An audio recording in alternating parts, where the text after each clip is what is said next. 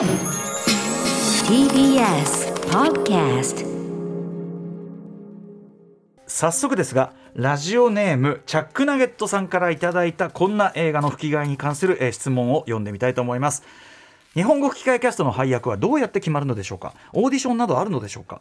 また森川さんとトム・クルーズみたいに専属の吹き替えみたいな場合は直接依頼されるのでしょうかということで、えー、行ってみましょう。今夜のゲスト洋画の吹き替え先生こと声優の森川俊之さん。こちらの質問いかがでしょうか？はい。どうもトム・クルーズです。えーやばい。基本的にはい。だだいたいまあオーディションですね。オーディション、はうん。オーディションで、えー役を決める。最近はあのもうね劇場版にもう新作としてかかったかかるものだったりとかするので、あの本国の方ではい。キャスティングを決めてくれたりとかしますね。あ今までのそういう実績をもとにこの人がよかろうみたいな？そうですね。あとはまあボイスマッチとか。ボイスマッチ。ボイスマッチ、まあ、向こうのあの俳優さんの声と、はい。あの声優さんの声があ近い人とああそういうチョイスの仕方もあると、そうなんですよあとなんかその例えば脚本の一部を読んでみてみたいなこともあったりするんですか？そうですんん。そういう感じですかねワンシーンをちょっとこうんうんうやって、まあ、それをこうデータとして向こうで聞いてもらってっていう感じですかね。そしてこの、えっとチャック・ナゲットさん質問、えー森川さんのトム・クルーズみたいに専属の吹き替えみたいな場合は直接依頼されるのでしょうか？要するにそのなんですかね、えっともう間のオーディションとか入れずにもう、トム・クルーズだからもう森川さんねって決まってる感じみたいななんか最近そんな感じですかね僕はね。うんうん。うん。うん他の人もでききないですね今更ねもう。そう。ね。かもしれないですね。うん。うんうん。でもまあまあトムもなんかあの眼鏡の彼にって感じなんで。ご本人もやっぱりそこは当然了承してというか、えですもんえ、そうねですね。自身のまあなんかある意味分身ですもんね。本当ですよね。だからだからトム・クルーズですって挨拶は決してこれ皆さんね誇張ではないそうですというか。ね。高田純次さんではじゃ違いますね。高橋さんどうもトム・クルーズですよ高田純次さんの芸ではないですね。そういうニュアンスではないはいないですね。これは言っておきたいと思います。はいチャック・ナゲットさんお分かりいただけましたでしょうか。こんな感じで、えー今夜は洋画の吹き替えに関する質問に森川俊之さんがガンガン答えていただきます。ということで行ってみましょう教えてカルチャー先生ウィーク。洋画の吹き替え先生編。フィーチャリング森川俊之さん。時刻は8時2分です。ラジオでお聞きの方もラジコでお聞きの方もこんばんは。こんばんは。TBS ラジオをキーステーションにお送りしているアフターシックスジャンクション。お送りしているのはメインパーソナリティ私ライムスター歌丸です。そしてはい水曜パートナー TBS アナウンサーの日々真央子です。さてここからは聞けば世界の見え方がちょっと変わるといいなな特集コーナービヨンドザカルチャーです今週はアフターシックスジャンクションで常日頃紹介しているカルチャーに関するリスナーの皆さんから届いた質問に各ジャンルのカルチャー先生たちがもう直接答えまくるという1週間カルチャー先生ウィークお送りしています。意外とその各カルチャーのこう深掘りをしたりとか、ええ。このなんか特定のトピックについて掘り下げるみたいなことはあっても、基本的なことみたいなことって意外とこう整理して話すことってあんまなかったりして、はい、なのでね意外とやっぱもう意外とって言っちゃいけないんだけど面白いんですよね、えー月曜日はプロ野球カルチャー先生火曜日はアニメ先生お送りしてまいりました。ということで、えー本日水曜日は洋画の吹き替え先生。洋画の吹き替え版がどのようにして私たち観客の目に届くのか、えーこの方に解説していただきます。洋画の吹き替え先生講師、えーということで声優の森川俊之さんです。よろしくお願いします。どうもキアヌリーブスです。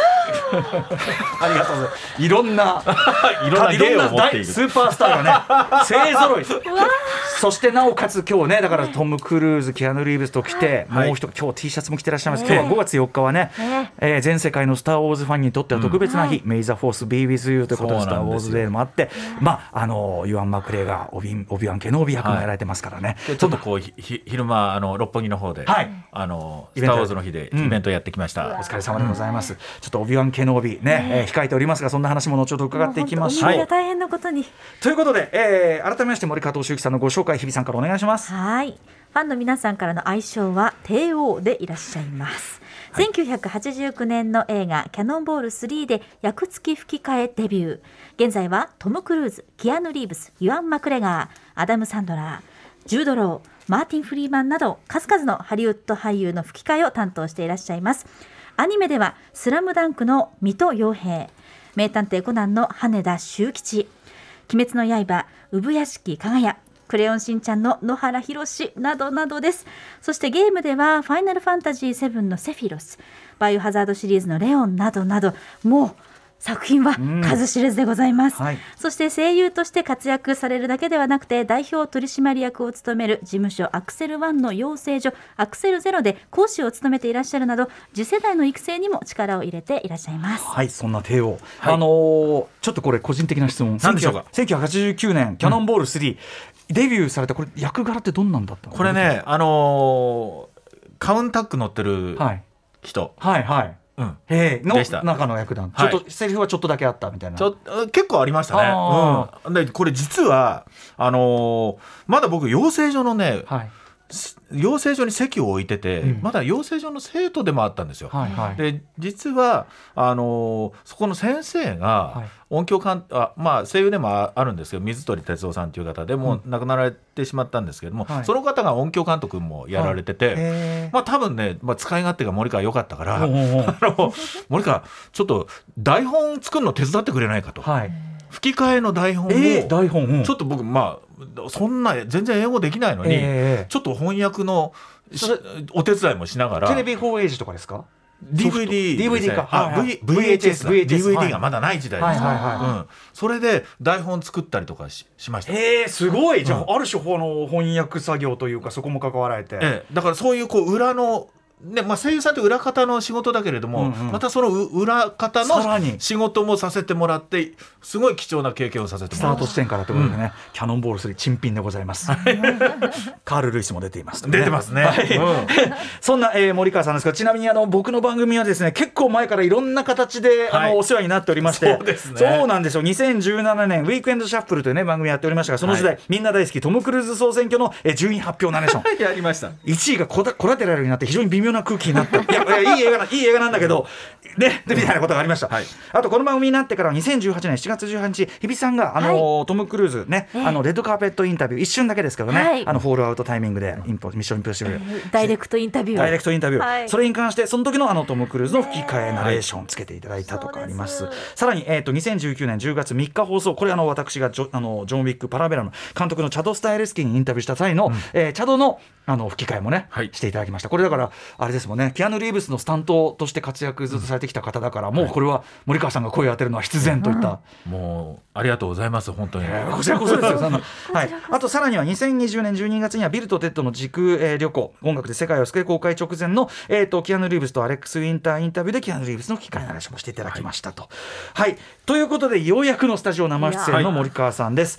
えーしかも森川さんここのとこついにちょっとなんていうのかなビッグタイトルが続きますねこれね。そうなんですよまず5月というか5月27ですよね要はね。そう集中する。しもう集中しちゃってて、うん。どうしようとかと思ってるんですけども、まあ、あの5月の27日金曜日にですねトム・クルーズ主演し最新作のですね「トップガンマーベリック」が劇場公開でした。待ってました。はい。待ったなー。はい、はい。待っていただいて本当にありがとうって感じなんですけど、はい。そこにですねなんと「スター・ウォーズ」シリーズのスピンオフドラマの「オビワン・ケノービ」がですねディズニープラスで独占配信スタートの日です。あーはい。参ったこれは本当に。はい、はい。めでたい。5月27日はだからある意味森川俊之デーでもあるという。本当すいませんって感じです。はい。えーもちろんトム・クルーズと、えーこの「トップガン」の方ではトム・クルーズ演じる、えーマーベリックことピート・ミッチェルと、はい。そしてオビワン・ケノービはユアン・マクレガーオビワン・ケノービ。あありがとうございます。久々にやられてるわけですね、はい。日比さんもオビワンが一番好きと、はい。ねいうことですもんね。もう楽しみです、うん。もうちょっともうドキドキして渋いおじます様が好きですか？はい好きです、はい素敵です。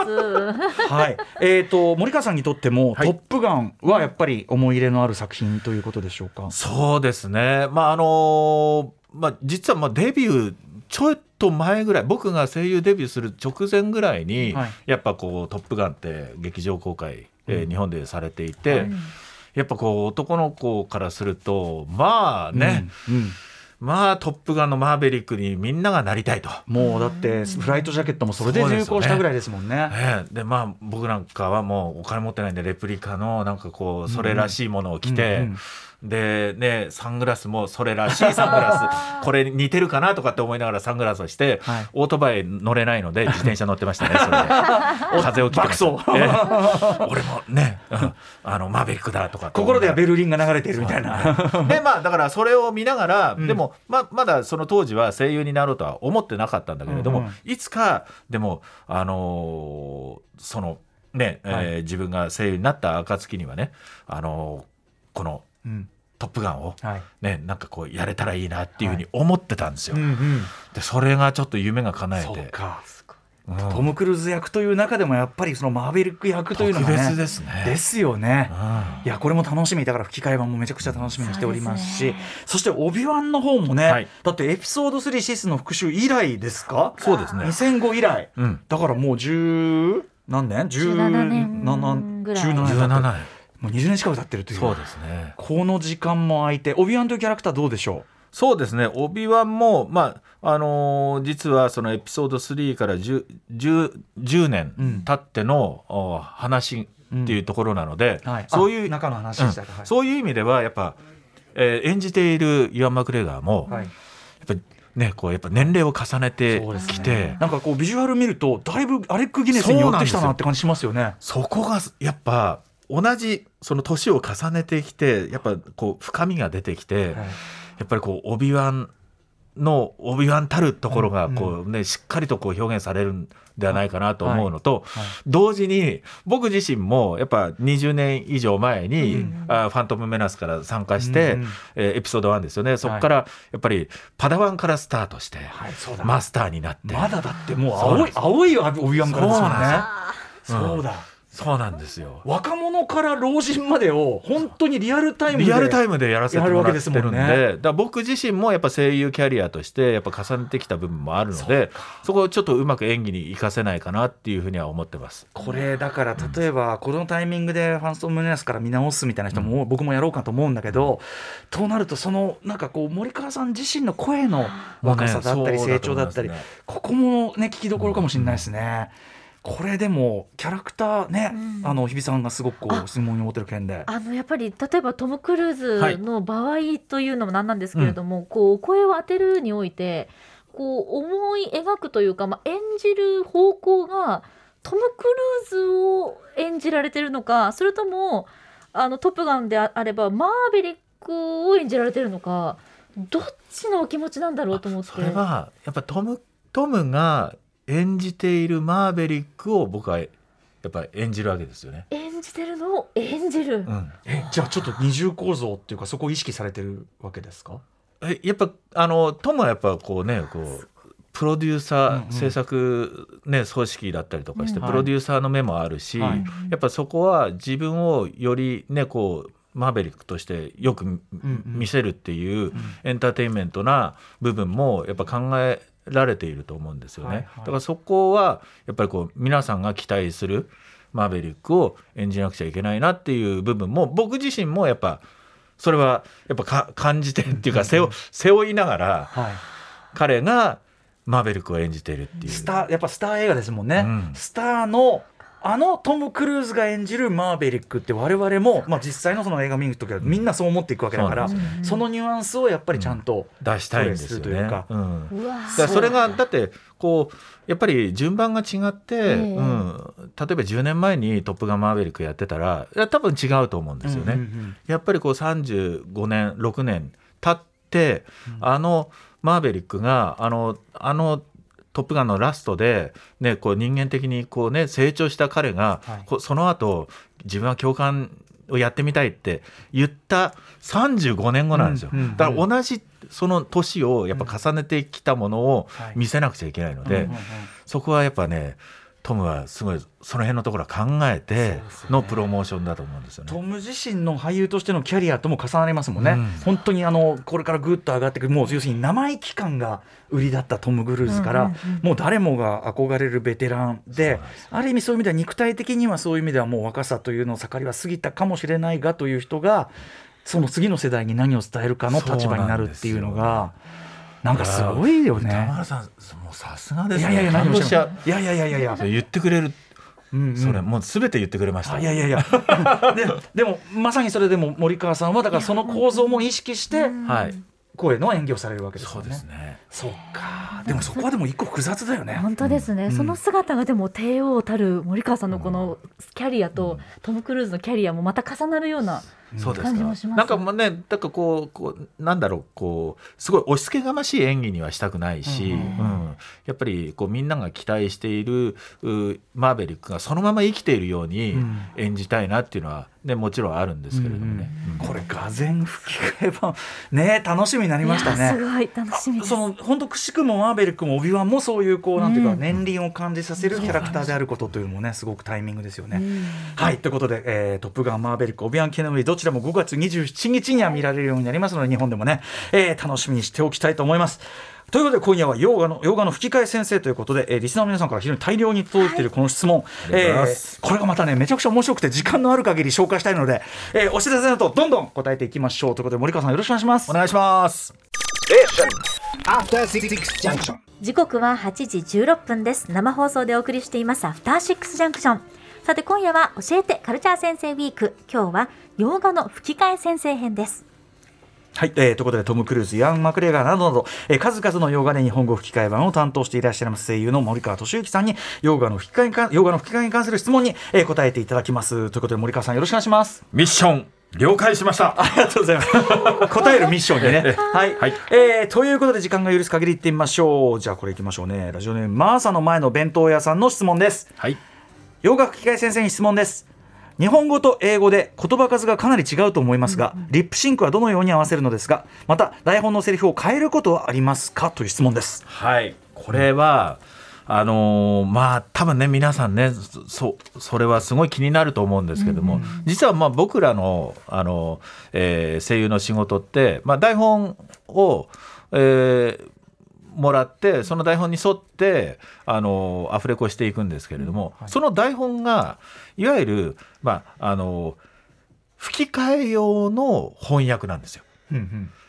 いわゆる普通の翻訳っていうことではなくて、はい。要するにあの先ほどの言葉数とかもはい。考慮すでにされているやつ、うん、なのであの例えば戸田夏子さんは字幕翻訳家じゃないですか。はいはいはい。で我々のお吹き替えの翻翻訳家の方は吹き替え翻訳っていう方うん。でそれ専門にやってらっしゃってて。口に出すためのそうなんですよ、はい。だから翻訳する時もその俳優さんの口に合わせた訳し方をする。へえだから多分もうねやっぱすごいなと思うんですよね。はい。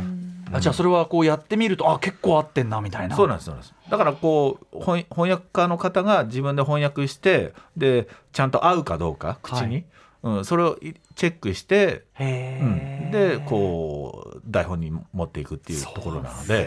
我々としては普通にやるとはまっていくんですよね。あそうなんだ、それだけ翻訳あの吹き替え用重要なんです。すへえ、ただ合わない時もあるんですよ。やっぱり、うん。うんうんその、えー、と話のテンポ感とかそういったものがちょっとでもずれると言葉が少しこぼれちゃうとか、はい。あのなんか変には早口で本人喋ってないのに日本語がこう情報量が詰まっちゃってて、はい。あの入ってるとおちょっとこうおかしなことになるので、そういうものはあの例えば収録する時のスタジオの現場でちょっとこうかあのカットしましょうか。削りましょうかっていう。はい。うん。でこう23音ねこうだ、えー、と音節を3つとか4つ削って、音節を3つとか4つ削る、うん。あつまり「です」「ます」をやめて「何々」はいはい「丸」みたいな「うんうんうん。何々だ」とか、うん、体言止めにしたりかとか。して、うんはあ、そういうふうにして、えー一回テストやると「あこれぴったりですね」と「じゃあこれで撮りましょう」とか。へえそれはその場の判断に比較的任されてる。そうですね。で、あの収録の時にちゃんとしっかりとその翻訳の方も立ち会ってるのであのそこはもう責任持って、うんうん。こうあのい意味が変わらないように、うんううん。ん音音響監督のそのディレクターの方と翻訳の方、うん、クライアントの方が相談しながら変えてって、で我々あの声優にし指示をしてくれるっていう感じなんですよね。しかしその吹き替え用翻訳台本のやっぱりそもそものなんていうか考え抜かれ方ってすごいですねやっぱね。僕はね本当にすごいと思うんでぜぜひあの特集してください。それ自体ね 確かに。面白いと思う。確かに。あの、この番組翻訳文学とかも含めて翻訳の特集結構やりますけど、うん。確かに吹き替え用翻訳の世界、ん。ありかも。本当に。森川さん面白いと思う。特集の間いただきましたありがとうございます。メモメモ。ありがとうございます。はい、えーということでマーサの前の弁当屋さんお分かりいただけただろうか、続いて、えー質問いってみましょう。うどん街さんからいただいたこんな質問です、はい。いわゆる役作りってどういうのようにしているのでしょうか、台本と同時に映画本編を渡されたり試写会などでちゃんと英語英語版本編を見られるような環境があるのでしょうか？というどんがいさんの質問です。はい。本だけなのあかなんか見られるのかそうですね、まあ、例えば今ねこうさえ映画とかって新作じゃないですか、ん。基本、はい。えー、と字幕と吹き替え同時公開みたいな、そうなるとあのまず試写ができないですよね。ああなるほど。だってできてないですから、うんあそうかまだで制きてない。作中なんですよ。そうかだからもう同時公開だから向こうは向こうそうかそうそうあだからそういう意味ではあのそういう時間がないのと、はい。あと、まあ、台本とか、はい映像とかも、はい。あのそこその場に行かないと見れないんですよ。あのやっぱ秘密保守は最近は厳しいし。そうですね、ちゃんとこう契約書を結びますので、はい。その一作一作、ええ。となるとでもその事前の準備っていうのはかなりできないということです事前の準備はねもう本当神の水を知るって感じですけれども、ん。まあ、ネット情報。へえ大体こんなような話かみたいなとか？まあねでねあとねまあまあタイトルとかも変わりますから。ああそれそうか、うん、あの表に本当に出ちゃいけないので、はいはい。あのた例えばあのおトム・クルーズの、ね、作品が、うん。トップガン」だったら「トップガン」ではないです。はい、あはっきりあの偽タイトルでねやったりもありますもんね、うん。そうなん確かにね、そうかそうか。だからもう台本もだから僕なんかはだからえ持って帰れないですから。厳重にスタジオが、うんあのえー保管してうん。っていう形でやるので、なるほど。これだからあのアメリカ本国とかで公開されて日本公開に結構時間があって、うん。とかっていう作品だったらまた別ってことですかね？そういうものはあのちゃんと見れたりとかできますけどね。うんでもやっぱりトム・クルーズとかの最新作ともなれば、はい。まあ、日米ほぼ同時公開とか、今時だとね日本の方が早いとかもあったりするから。そうなんですよね。ね。うん。あとまあ収録しながらそのいわゆるそのえ映像が、はいえーファイファイナル映像じゃなかったりするんですよ。まだ作り直してるというね。そうそう。だから収録ししているんだけれども、あのまた次の時に収録に行った時には、ん。せっかく撮ったところがなくなってたりとか、あうん。知らないシーンが増えてたりとか。ー。じゃあ本当に編集進行中みたいな。な本当に同時に作ってるので、はいはい。なかなか大変だったりとかしますよね。映画って特にハリウッド映画ってギリギリまでそれやってますもんね、話聞くとね、はい。最初の試写から変えたりもするし、っていうようなね、ことですかね。じゃあだからとにかくあのトップ対策というかな超大作手掛けられてる森川さんとかほど条件としては厳しい。そうですね。そこはもうだから技術で。そうそうですね。だからもう本当にこうここはトムだったらどうするかとか、もうこのん長い付き合いの中でこういろいろと考えたりとか、もう少ない情報ではい。どうやってその世界をこう作っていくかっていうところだったりとかしますよね。これも匠の技ですねだからね。本当にだからセリフとかリップシンクだけじゃなくて本当心もシンクロさせそうてなんですよ収録されてるわけですね。ね日比さんうまいこと言いますね。やいやいやいや。心も、はい、そうです。ちょっとね本当ね。おちょっとトムここどうすんの？みたいな。聞きたいところですけどね。ね、聞きたいところですよね。ねちょっとちょっとって、あなたの映画ですよってね。本当はどどうなの？みたいなね、うん。どうなってんの？みたいなのはありますね。はい、でもまああのすごくなかなか限られた条件だけどベストを尽くすという状況、うどん街さんお分かりいただけたでしょうか？続いていってみましょう。ラジオネームミリーさんからいただいた質問です森川さんに聞いてみたい洋画の吹き替えにまつわる質問です。はい。私は森川さんの俳優とシンクロさせた息遣いのうまさが特に好きなのですが、映画によって動作吐息まで吹き替える場合とそのまま原音が使われる場合とかがあります。そこで以前からの素朴な疑問なのですが息づ息遣いを吹き替える吹き替えないの判断は音響監督さんのお好みで決まるのでしょうか？それとも制作サイドの判断や予算の都合などが関係してくるのでしょうか、はあ。えー PS 先日リリースされた「ただ悪より救いたまえ」韓国映画ね、えー堀内堀内健優さんと森川さんが長い格闘シーンの息遣いを見事に吹き替えられていてとても感動しましたありがとうございます。息遣いに注目というビリンさんです。まあ僕よく言うんですけれども、まああのセリフも大事なんだけれども、そのまあ喋ってないところがもっと大事だったりとかするっていうか、うん、喋ってない喋ってる時ってね、はい。こうお前の丈をもうバッて言ってるから、それ情報としてはそれがえ出てるじゃないですか、はい。でも黙ってる時って人間って何考えてんだろうとか、どう思ってんだろうとか今の間は何なんだろうとかいろいろえこっちがこういろいろと感じる部分強いじゃないですか,、はい。だからそういうところのなんかお芝居っていうものをしっかりと息遣いで埋めるっていうことはあの役を捉えるには、うん、あのとても大切なところなんですよね。あの俳優さん自身もあのまさに今おっしゃってたこと、セリフがない部分黙ってるとこ受けのところこそ実は演技では重要だってことは、俳優さんご自身はおっしゃるけども、その息遣いその要するにその存在音で存在を示すという声優業においてもそれはそうなんですね。そう黙ってるところが味噌。そうなんだ。そこにその、まあ実要するに喋ってる方が楽なんですよ。うん音として息遣いっていうこと以外にもだからある意味そのじ自分としてはそこに演技をなんていうかな込めるというか、感じるというかそうですね。それがまずは大事と。そこにある種のこの演技のコンティニュイティのかな、続き感っていうのが出るとか、このあと実際のその息遣いって多分アクションとかの、はい。うん。こういう部分細かい部分に関してはいかがでしょうか？結構、まあ、あの僕なんかはあの収録するしないにかかわらず全部もうテストの時からそこはもう自分で演じるんですね。うんで演じないと気持ち悪いので、うんうんななんかもうセリフだけ喋ってると、うんはい。ね、ここで用意どんで喋るみたいなになっちゃうので、はいもうちゃんと自分もこのシーンちゃんと息づいてこの中のキャラクターとして生きているようにしないとまずいので、まあ、吸ったり吐いたりとかする息遣いはもう全部やってるんですけれども、はい。この使う使わない原音原音を使うとか、はい。日本語日本の声を使うとかっていうのは、はい。実はこれあの要はまあ技術的なところなんですよね、うんうん。まあ、ロローカライズする時に,、うん。まあ、にこの各国語版のうん声優さんがここにセリフを言ってくださいと。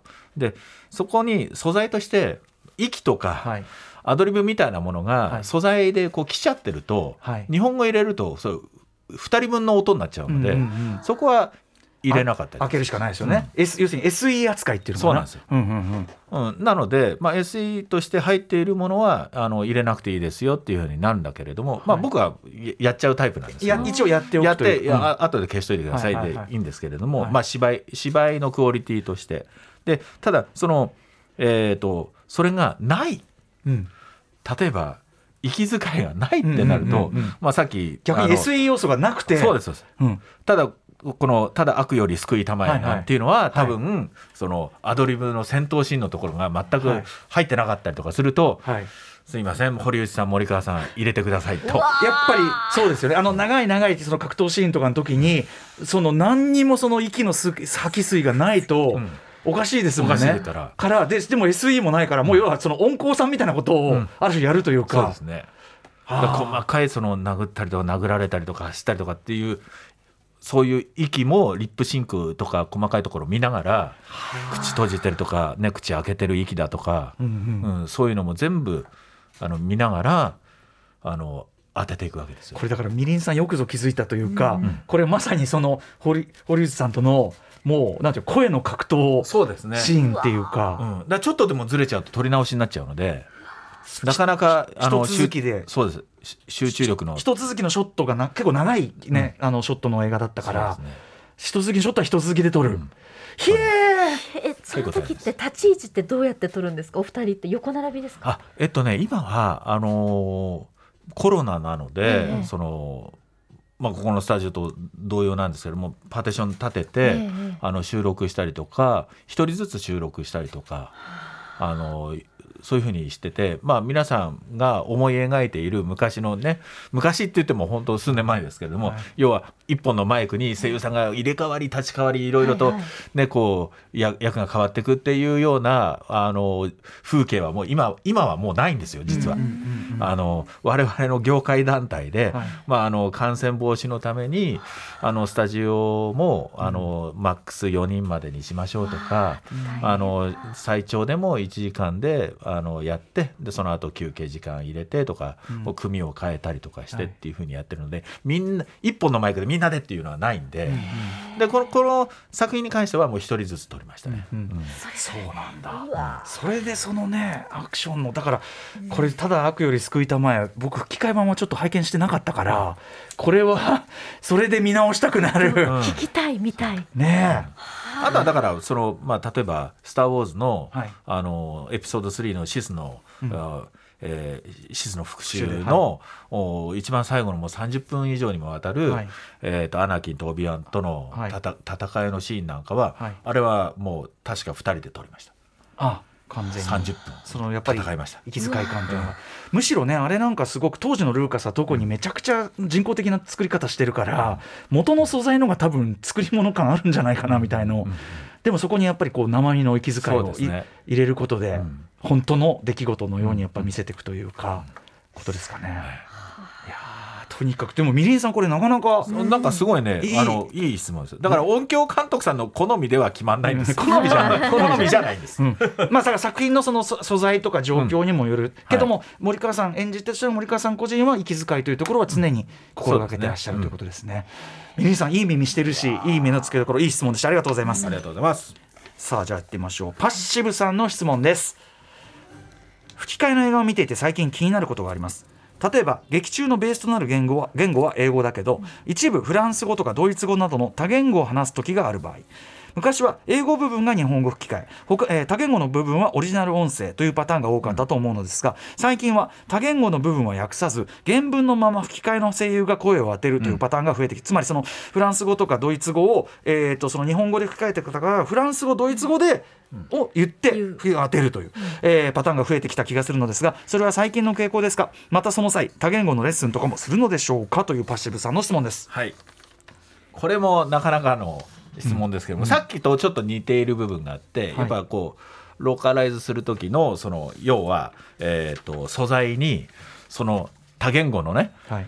あいわゆる、まあわ、英語を吹き込むあの吹き替えるところでフランス語が入ったり、はい。ドイツ語が入ったりイタリア語が入ったりとかするときに素材がなかったりとかすると、やっぱ我々がやらなくちゃいけない。あー。送られてこないってこともあるんですねじゃあねありますあります。でまああとはあのあのどどっちになるかがわからない場合。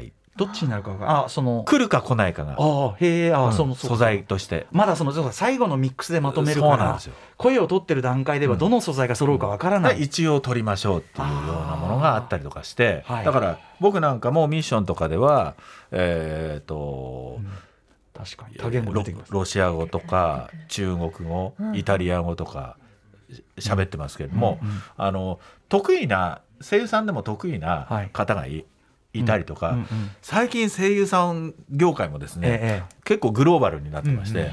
あのハーフの方がいらっしゃったりとか、うんうんうん。あのほ本当にこう語学堪能な方がいら、うんうん。いたりとかするので,、はい。で外国の方もいたりとかするから、はい。あのいわゆるキャい同じ作品にキャスティングしつつ、うん。監修みたいなこともできたりとかするんですよね。だから、まあ、あの声優さんってみ耳がいいんで、うん。まあ、ああの本本番直前にこう要は口口ずうん。口伝えで、ネイティブの。そう聞いて、うん。でそれでじゃあ本番っていう形で、はい。うん、それでちゃんと通じ通じるかとか、はいニュアンスがついてるかっていうのをはい。聞いてもらって、OK が出たらそれでっていう、うん。うんだからへえ、先先生がつくみたいな感じですうん。ダイアログコーチと役も兼ねてるというか、うんはへえでもそのなんていうんですかね言語によってはあるいはセリフによっては、うん。とはいえ難しい、フランス語とかそう簡単に発音できないんじゃないかとか思うけど、そういうのも今やるしかない。やるしかないんですよね。あうんうん。ーえ。だってトム・クルーズさらさらっ結構そうなんですよ。クールに決めるじゃないですかイーサン・ハントはね意外にこう海外うんうん。でもねいろいろとねスパイ活動してるので、めちゃくちゃ喋るじゃないですかでしょうね。言葉を、はいうん、そこが大変だったしかもそのネイティブがごとく喋るというか。そうなんですよ。いいんだよな、っていうことだから、はいよりハードルは高いという。そうですね。あとね、その、えっ、と、今もう逆なんですけど、うちの、まあ、事務所のアクセルワンに、はい。あの、所属に東條かな子っているんですけれども、あの東條かな子は今ドイツのミュンヘンに住んでるんですけれども、はい。あの最近では、えー、とハーレイ・クイーン、うんうん。えー、と主人公のおはい。女の子の声をやってるんですけども、はい、あのマーゴット・ロビーの、はい、でか彼女彼女はあのドイツにす当時はドドイツに住んでるんですけども、あの仕事でんある時は日本に来たりとか、あとはあむ海外向こうにいながら、はい。日本のスタジオとあの回線でつなげてネットでつなげて、日本のドラマとかに吹き替えで参加したりとかして、現役バリバリなんですけれども彼女は彼女でドイツではい。日本語のアニメーションの監修をしてくれたりとかする。あーなるほどそういう仕事もしてるんですよ。へえ今そういうなんていうか究極リモートワークそうなんですよね。グローバルですね。へえ平気でそれもでもできますもんねそうですよね。可能ですよね。日本の声優業界もグローバルになってるけども一応むあの向こうでもあの我々の仲間がうんうん。そういう活動もしてるっていう。日本のアニメのねもちろんその海外における需要はねどんどんどんどん高まってますしそうなね。普通にビルボード何位みたいなのがね今もうありますからね。はいということで、えーでもやっぱりそのなんていうかな声優さんのなんていうの臨機応変の作品に応じたうん。こう対応力というね、やかっ、ぱ耳のこの良さ。良さというセンスというのはすはい。ごいさすがです。はい、じゃあ次のね質問いきますね、はい。えーマキさんからの質問です。アジアでも中国やフィリピン欧米でも英語英語以外にドイツなどさまざまな国の作品で帝王は吹き替えをなさっておられますが吹き替えするのに難しい言語などはありますか？というマキさんの質問です、はい。うん、これね僕だけ僕の個人的なあれですけど、韓国ドラマ難しいです。へえなぜでしょうか？だって東アジアね近いし。そうなんですよ。うんそれねやっぱねやっぱあアジア人の顔に吹き替える難しさっていうのがまた近いから。近いからなんですかね。かな。難しいのと、あとその声の出し方っていうか、はいはい。がやっぱ結構こう大陸的なこう、うん。大きいこう、うんうんうん。表現だったりとかするので日本人のそのななんていうんですかねこうああの、えー表現とーはい。おまたちょっと違う感じがするので。声の出し方がそもそもちょっと違うってことなんですね。あー。だからこう演技の距離感とか。ああ、へえ面白いです染め方とねか。欧米でも英語圏だと逆にそれは距離がすもうはっきりしてるものだから、ある種その吹き替え的な表現というか我々もこう、なんていうのかな。あもうそのそれでうん。見るっていうそのリアリティラインって受けられるけど、生地見た目が近い人ででもこう表現としては結構距離があるものだから、岩がこう浮か上がりやすいんですかね。そうなんですよ。だからよ結構ねこう気を使ってはあ。あの韓国ドラマとか、まあ、まあ中国のドラマももちろんそうですけれども、あのふ吹き替えしますね。面白いな逆に吹き替えしてで一番こうフィット感がある言語って何ですか？やっぱり英語ですか？やっぱ英語ですかね。いや、まあそれでね僕なんかずっとやってるので、うん若い頃から、はいやっぱまあ慣れてきているっていう部分もあるんですけれども、はいなんかまあ本当に日本のその洋画、まあ、特に英語圏の吹き替えものってもう一つのなんていうかな、うん。カルチャーだからそね。ね、そこはフィットしますよねそれはね、うん。でも面白いですねこれはね。はい。マキさんいい質問だったんじゃないでしょうか、うん。さあでは続いての質問いきますね。ラジオネーム昔提督でしたさんからいただいた質問です、はい映画の吹き替え版を見ていていつも親と感じるのがミュージカルやシンガーシンガーの歌手のね、えー電気物の作品で歌唱シーンだけは言語版が使言元の言語版が伝われていて、その後吹き替え版のセリフに切り替わる場面です、そういう場面もありますね。高らかに歌い上げた後のテンションのまま会話に移るというのはある種特殊な状況だと思うのですがつながりを壊さないために意識していることはあるのでしょうか？また「トップガン」でもあったと思いますが軽く、まあ、歌とかを口ずさむ場面や、セリフとして歌われる楽曲については声優さんの歌唱が使われることもありますが言語版と吹き替えのどちらを採用するかというのはあらかじめ決められているのですかという質問です、歌が入ってくる歌ね、ん。これあはね。なんかちょっとまあなかなか。大変ですよね。ああやっぱそうですか、うん。うんうん。あのーやっぱりこうまあ、えー映画にもかえ映画限らず、はい。そのまあ、海外ドラマシリーズとかね、うんうん。そういったものをもう、まあ、ミュージカルっぽいものが入ったりとかすると、やっぱりこうそのう歌がやっぱこうね原音でこうやっぱ聞かせたいっていうか、はい。やっぱとってもクオリティが高いものだったりとかするので、まあ日本の日本人が吹き替えてもいいんだけれども、はい。でもやっぱりそそこはあのやっぱ演出上っていう部分と、はい。やっぱその。えー、と向こうの作り手側のうん。意向みたいなものもあるので,、そうですね。うん、セリフだけにしてくだだあのダイアログだけにしてくださいっていうような指示もあったりとか、一定のクオリティにするにはまた別の労力がかかりますもんね。そうですね。あのだからシシングとかあのあれ級の、うんうんうん。あの要するに一こっちも一流のそのほん。歌手の翻訳歌手の翻訳家とか、そういうの連れてこないとちょっとなかなか本当のクオリティにはしづらいから。昔はでも結構えーその辺のところは歌っちゃってましたよね。うんうんうんうん。うん。歌っちゃってました。歌っちゃって。はい。うん。で、えー、とその後だからそれがやっぱこうう歌のボリュームが増えてきたりとかすると、はい。今度はやっぱこう音音と映像だけではあー例えば翻訳でう歌としてメロディーがはまんなかったりとかするものが出てくるので、はい。まああのえそこの部分だけはあー楽譜に起こしてもらってんちゃんと。うん、それ用の歌詞にしたりとかして、別レッスンで収録したりとかね。っていうこともああありますよね。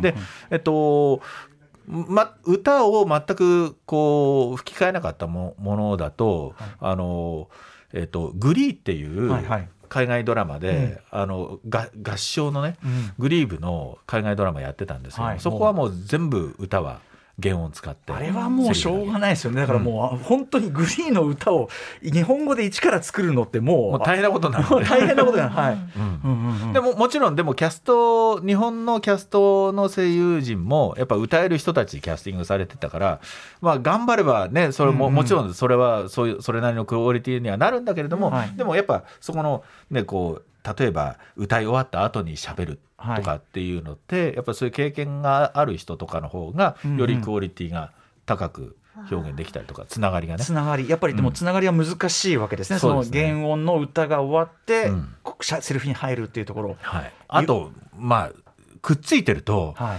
ボイスマッチをさせないといけないんですよ。うんうんうんうん急に違う声になっちゃうとに変だし確かに。やっぱそこに合わせていくっていうか音を、うん。うんうん。そうですよね。でやっぱ声優さんって、まあ、僕が言うのも変ですけど、ん。え結構耳がいい人多いんで、上手だったりとかしますよねそこを合わせていくのは。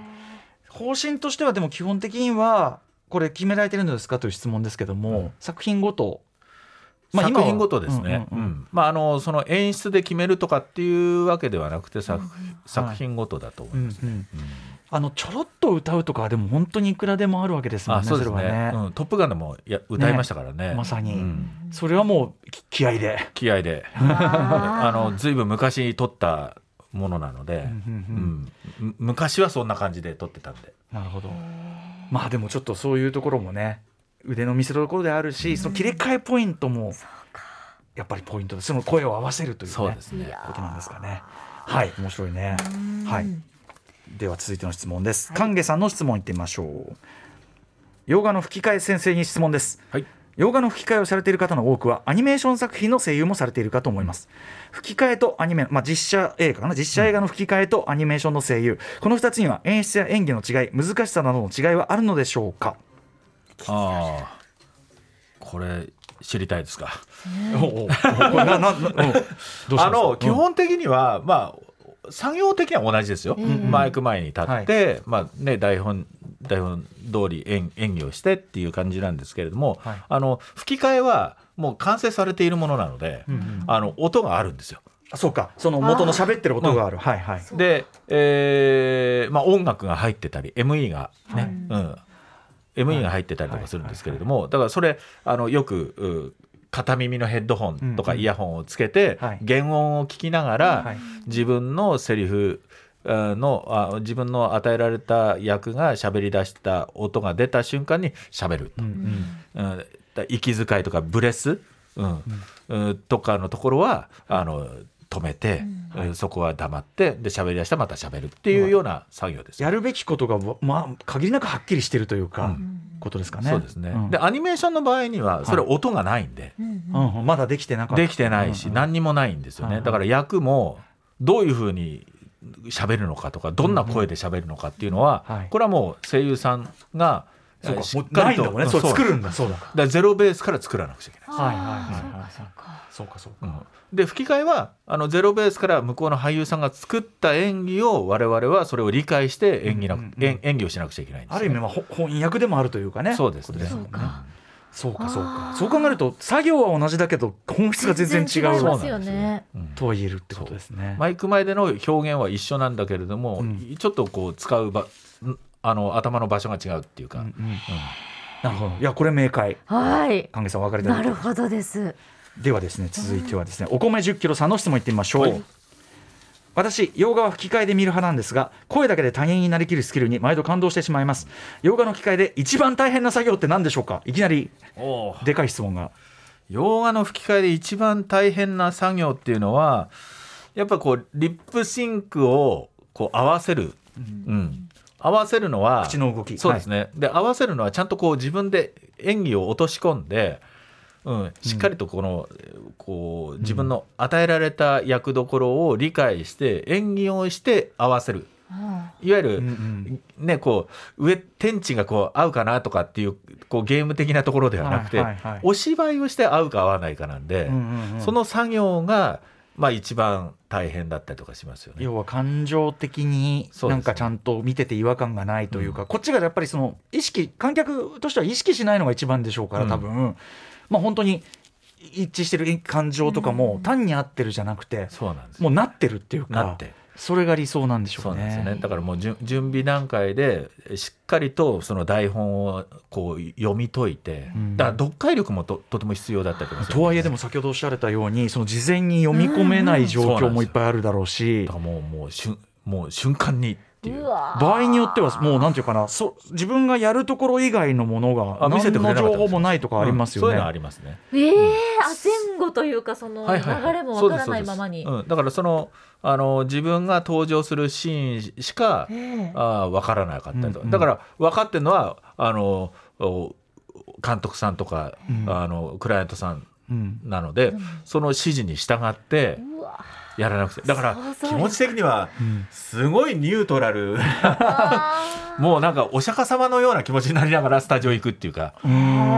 んそうですよね。事前に変な色ついてない方がいいみたいなね。確かにね。もうそのそのままでドーンといくっていう感じで。でその場でバッとこう瞬発的にまあその解釈してベストのものを出し、あとはねそんなのも音音響監督さんなんとかしてよってことですよね。それはねそういう部分もありますね。そんな条件でやらしてんだったらね。こっちのせいじゃないよってね。昔はねもう本当に全部ねこう見れてやれてたんだけれども、今はねこうこういう時代だし、やっぱセキュリティっていうのはととても大切なことなので。確かこれ収録されてる時ってリップシンク口の動きをすごくご覧になられると思うんですけど、でも台本もありますよね。あそうだよね点の動かし方って。あー日本語これって日本語だけなんですけれども、ええあの世界各国声優さんがなんで日本だけそんな短い時間で声優さんはあの吹き替えとか作業ができるんだっていうふうに言言ってくるんですよ。えそれなぜかっていうと日本語ってね、あのた縦読みができるんですよ。だから縦読みだと、はい。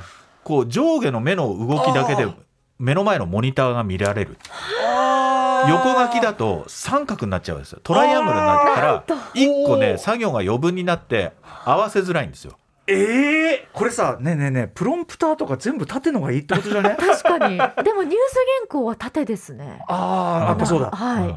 そういうのあるかもしれない。はい、横だと確かにすっごい大変だと思いますね。怖疲れますよね。怖い。うん。おおわなるほど。そう。だから本当にちょっとしたことで合わせる作業があ合わせる作業にあの力を入れられるっていう。へえところがあーちょっと日本語好きになった。いやこれは。そう日本語の素晴らしいところ。目から鱗。わわ。そうなんですよ。はい。いやこれ面白いわ。ありがとうございます。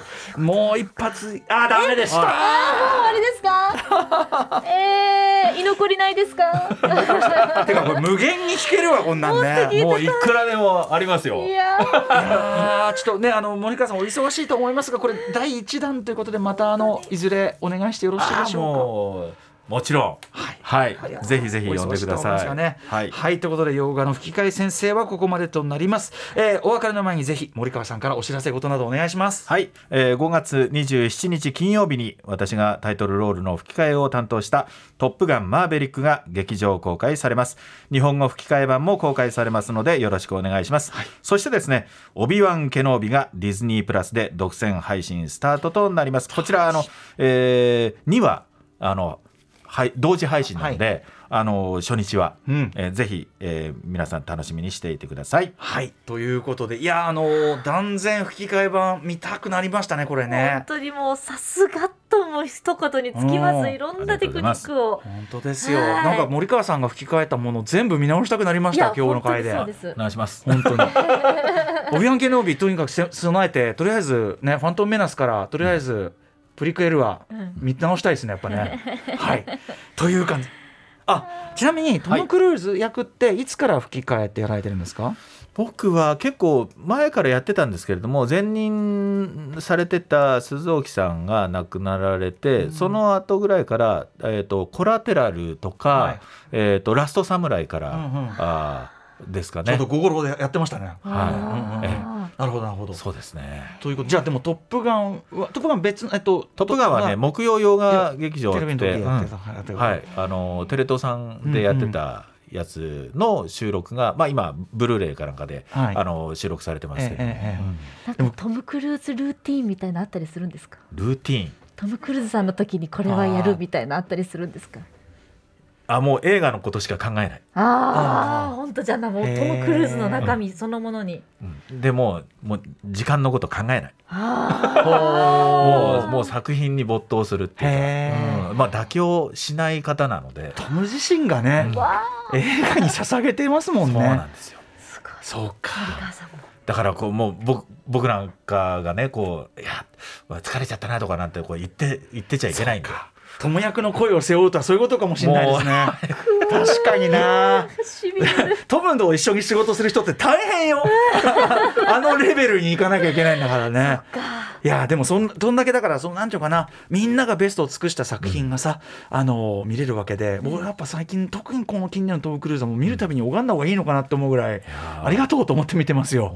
本当にね僕なんかもあ頭がさ下がる思いですね。いや。あのストイックさというか、うん。常に自分の作品のことを考えてるっていうか、でもそのトムのイズムをそのなんていうかな直接伝えてくださる森川さんの声というのもさ我々にとっては日本のファンにとってはめちゃくちゃ宝なんでそれは。ありがたいことですね。恵まれてる我々はね。はい。ということで、えー本日は洋画の吹き替え先生ということでお話を伺いました、えー森川俊之さんでした。お忙しいところありがとうございました。ありがとうございました。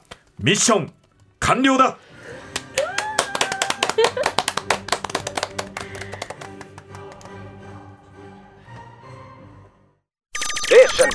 After Six Junction.